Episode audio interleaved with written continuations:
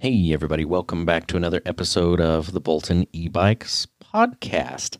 I have been doing some experiments with uh, people that are in Bolton Labs. They will get more detail on what exactly I've been working on and parts that we've been making here in the US. And I'm going to share a few tidbits about what's going on in the bicycle industry in regards to 3D printing, because that's something that's gone from a hobbyist type toy to very expensive production stuff to now maybe we're going to start seeing parts like this on affordable bikes or what I would consider more reasonably priced bikes in the very future. So, if you want to hear about 3D printing and all of the crazy things, I bet there's some things that you haven't thought were even possible on an e bike. Stay tuned. Thanks again for listening. This is the Bolton e Bikes podcast. I'm Kyle Chittock, the owner of Bolton e Bikes, and I'm always looking for ways to make bikes better. And that includes different manufacturing methods or machining methods, whatever it is to get the best possible part that is good for an electric bike. And sometimes we have to think outside the box and try new things. And something that we've been messing a little bit with here at Bolton e bikes or Bolton Labs, I should say, where we do more experimentation and try to develop new products, is working with 3D printing. And we have one uh, here in the shop that we've been using that prints a combination of nylon and carbon fiber. So basically, you get this mix of a very durable, uh, has a little bit of flex, but also is very, very strong very stable material. It's very temperature resistant. So this is something that is not going to wear out in the rain or or sunlight. That's not going to hurt it. Uh, and it's also, like I said, very temperature resistant. So it can be used for controller mounts, controller boxes, all sorts of things. Now, it's not the cheapest material either. When you look at 3D printing, sometimes you think of parts costing, you know, just pennies or maybe a few dollars. And although that's true for many things that can be printed this way, that maybe they can be just a few dollars, oftentimes they can be much more expensive. I just made a part, for example, and the material cost alone, not accounting for any of the time and development or the 3D design and the run cost of the printer itself, just the material cost was about $75. So it can get expensive fast. So there have to be certain situations where the scenario is right that this works. Traditionally, when I think of 3D printing, I always thought of parts as being too weak or they wouldn't withstand the, the elements, and also that they wouldn't look very good, that you could tell it was a printed part. And that's not the case anymore. You might very well have things in your home that were 3D printed and you don't even know because when products first are developed now, it often makes much more sense to start 3D printing until volume gets up. And then sometimes you can find a more cost effective method like injection molding or something for bigger quantities. But there are some really unique things that I've seen over the past several years, and more so in the last year, I would say, that are just huge leaps and strides forward. And some of these things are making their way into production models. So, what could you actually make with a 3D printer that's useful for an electric bike? Now, I know when people think of bicycles, what's the first thing you think of? I don't know what's the first thing that comes to your mind. For me, it's the frame.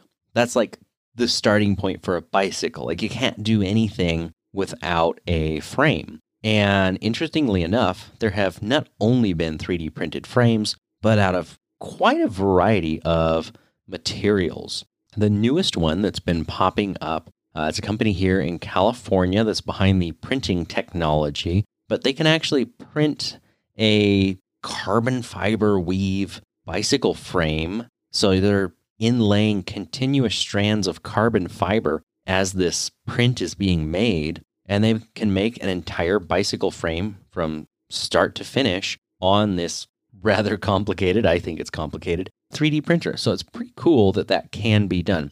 Now, that technology is very expensive. There is a bike, however, on a crowdfunding campaign that's using that, The only downside is it's a crowdfunding campaign. We haven't seen the bike. Uh, I don't know that anybody has actually had it in their hands. I'll have to do a little more research on that. So, is it actually going to work? I mean, there's so many questions I have uh, about the way it's being used and whether or not this is a practical application, but it's getting there.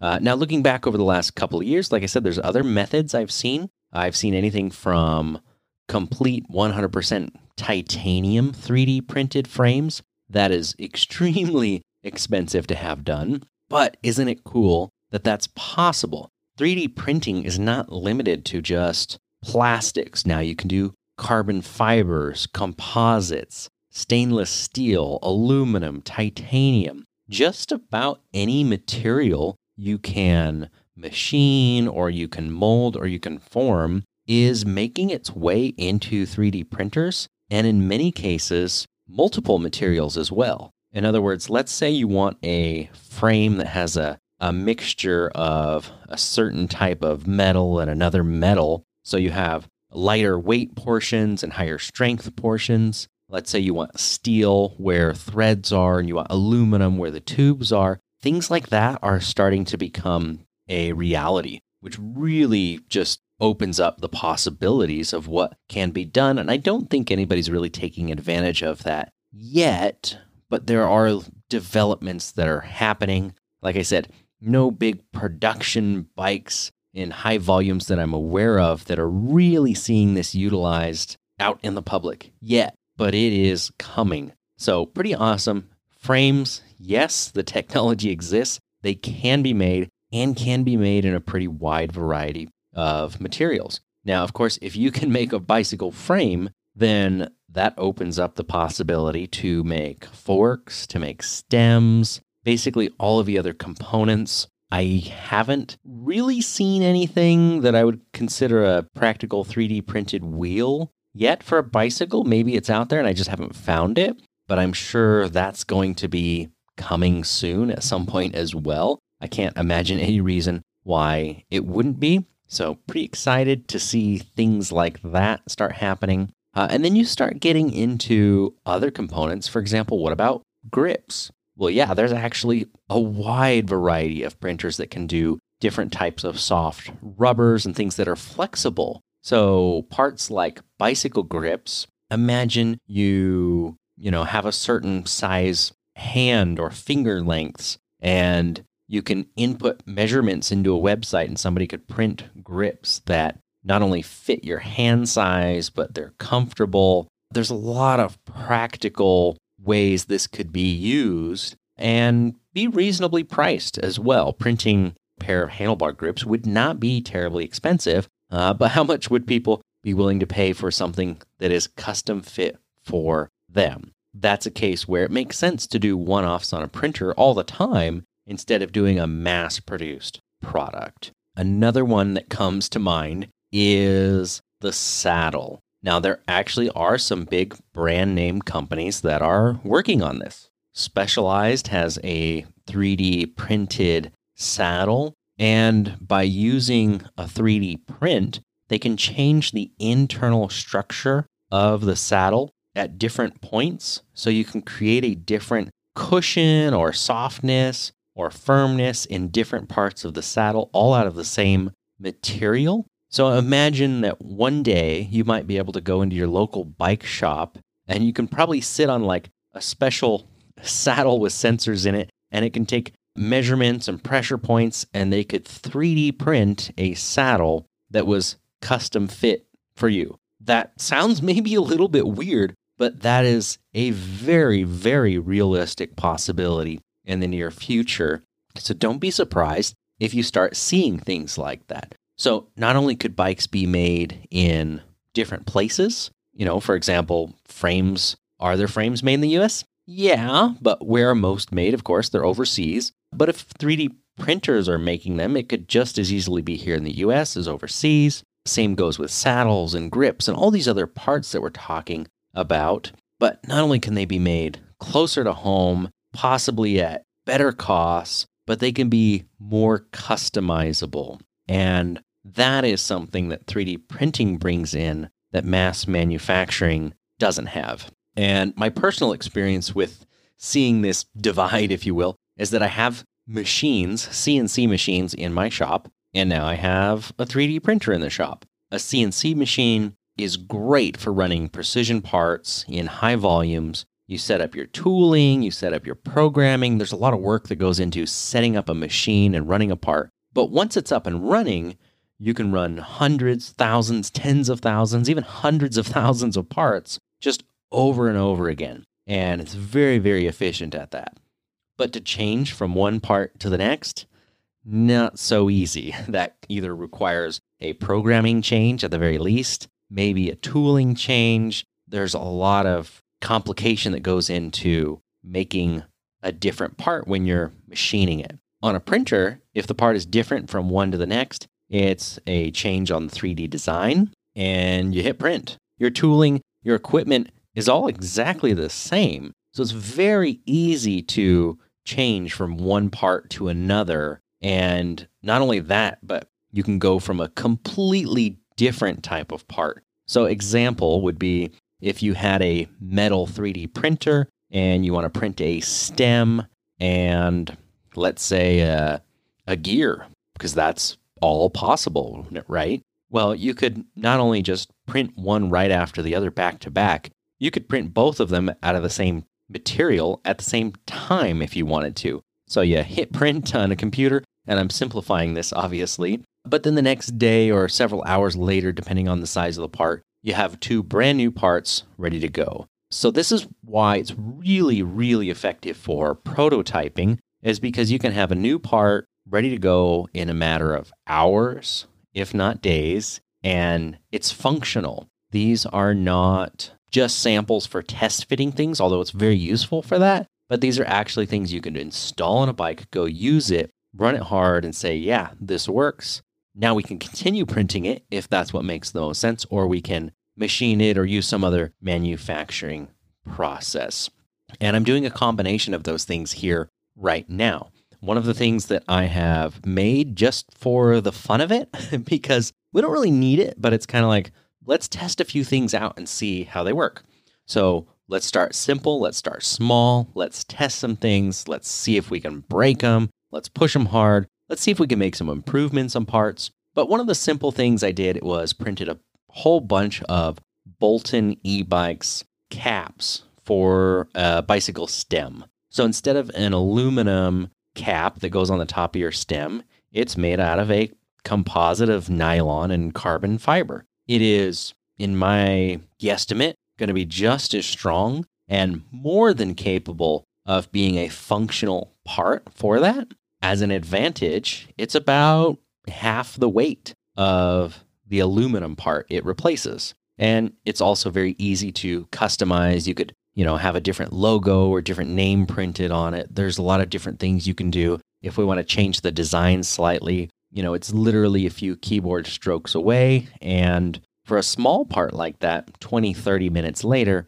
we've got a new one ready to go. So don't be surprised if you see a new section on the Bolton e-bikes website in the near future that is items made in the USA. So I actually want to have a category on our website that has electric bike products that are made in the United States. And right now we've got our freewheel tool that we're making. But if we slowly start adding more and more pieces into that, what I'm sort of coming back to is the roots of Bolton e bikes and how things started. We started making upgrade kits for bikes, and then we had basically you started a controller, and then a screen, and then you add a motor, and then you add a battery, and we slowly start upgrading bikes until the next thing you know, we had basically all the parts to build a bike. So we did. Well, why can't we do the same thing piece by piece? We start introducing parts one at a time, and for the most part, the idea is don't just make a part, but make a part that has some unique feature that's never been done before or something that's better in some way. For example, the cap. Does weight really matter on an electric bike? No, it doesn't. But that's the advantage that that cap has. It has an advantage of a lower weight. Now, I have a, a new prototype design I'm working on that may change that completely anyway. But for now, hey, let's do it. It's simple, it's easy, we can test it, we can put it through some rigorous uh, testing procedures by just putting it on some of our bikes and riding them around and saying, yeah, this material works in this application. What application can we use it in next? And between a combination of printing or machining, hopefully, we'll have more and more products until one day, maybe we do have a complete e bike, not necessarily 3D printed, but that would be pretty cool, but made in the US. And, and it just gives us some flexibility on what we can do and what we can create. And I just love making and creating things. So this really, really is just a part of what I think is like the heart of Bolton e bikes, and that's making new things and making e bikes better. So, back to the 3D printing, because that's the subject of this episode. What else can you do?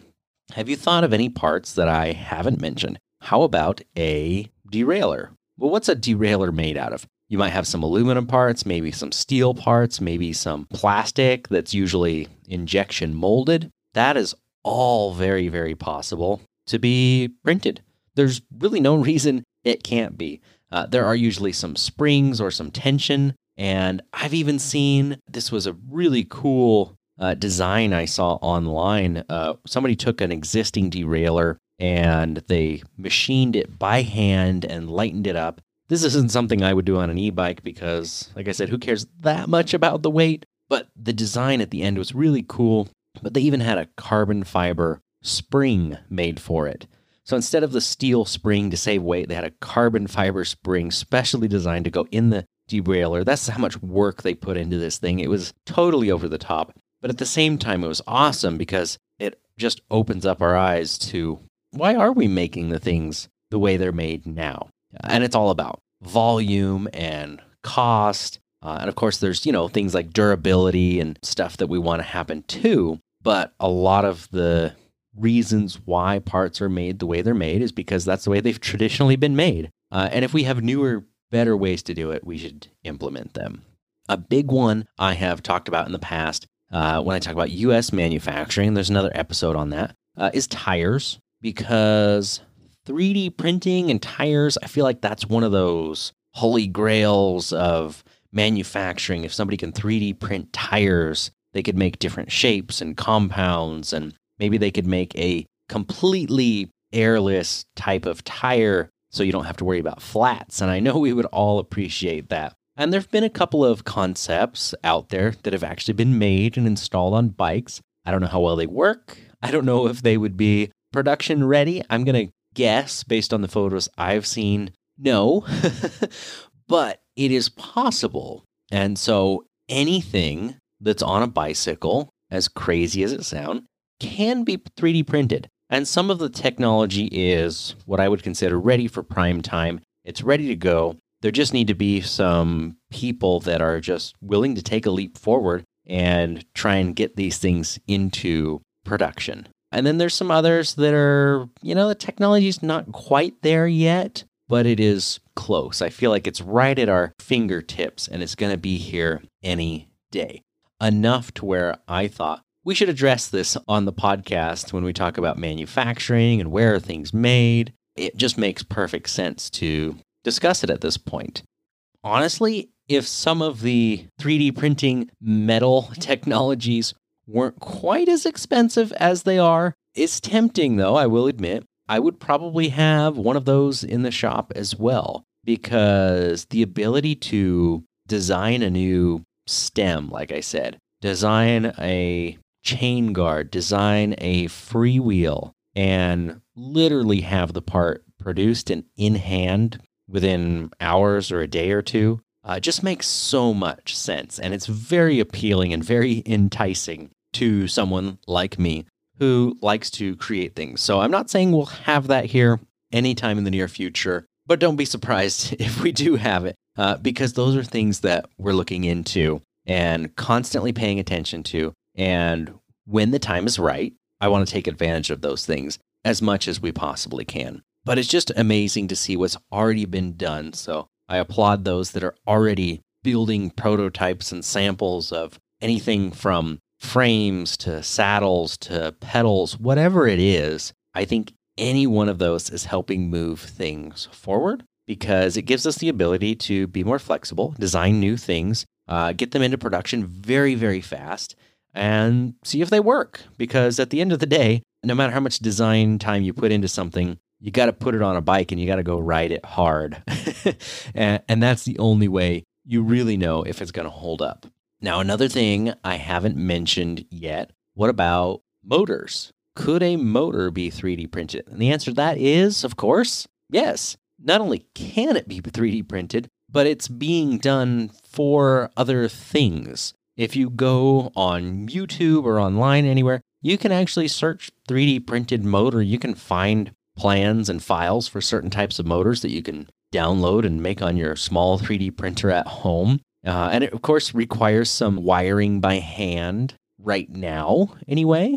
But imagine the the opportunity to have a 3D printer, maybe something like this already exists, that can do combination of plastics and metals or composites and metals. Uh, and you have, you know, instead of wire wrapped around, it's printing the copper windings in the motor as the motor is being made. There's so many possibilities. So we're getting just a step closer, I feel like, each and every day. And I won't be surprised if somebody makes a 100% 3D printed bike sometime in the near future.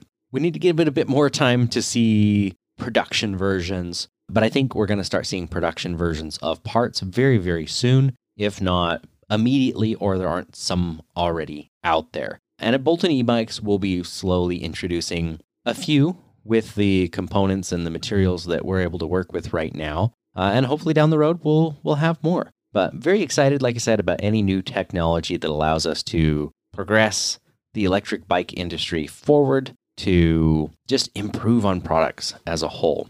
So I hope that enlightens you a little bit and I hope that I shared something that you didn't know was being done or was even possible at this point. But if you're interested, all you have to do is go online, just type in 3D printed bicycle or 3D printed bike parts. Go to Google Images and just browse around. And I think you'll be amazed at the number of things you will find. Thanks again for listening to the Bolton e Bikes podcast. I do appreciate it, of course, every single time. I'm Kyle Chittock, the owner of Bolton e Bikes. And if you're new, make sure to go check out ebikepodcast.com. That is the sign up form for our newsletter, and we can email you when new episodes come out. And every once in a while, we put in some tidbits about bike giveaways that we're doing or about new products that are coming out but that list is primarily for our newsletter, just letting you know hey, there's a new episode coming out, which is typically every Tuesday, and what the subject of that is. If you know of a good guest or person that you would like to see or hear, rather, on the podcast, uh, just shoot us an email over at info at boltonebikes.com. We're always looking for new guests. We've had some great ones on here in the past and would love to have some more. Once again, thank you, and I will hopefully talk to you on another Tuesday.